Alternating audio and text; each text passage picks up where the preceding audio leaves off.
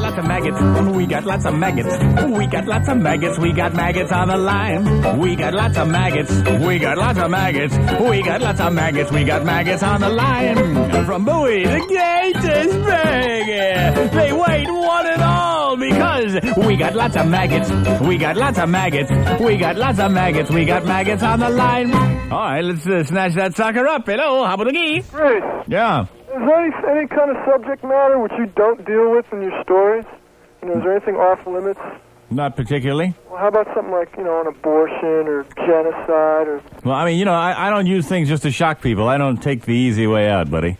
I mean, if something comes up in the course of an autistic presentation, I'll use it, but I'm not going to say, hey, what's gross and disgusting, and let's talk about it today. Uh-uh.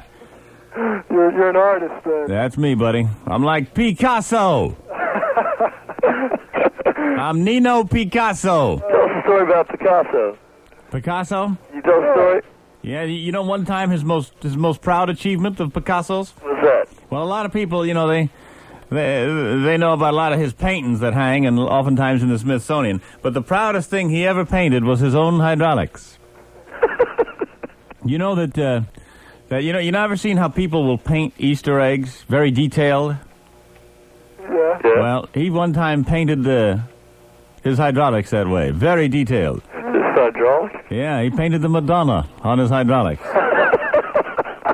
Grasping it firmly. It was incredible. It was incredible. I mean, it was so beautiful, and the detail was so perfect.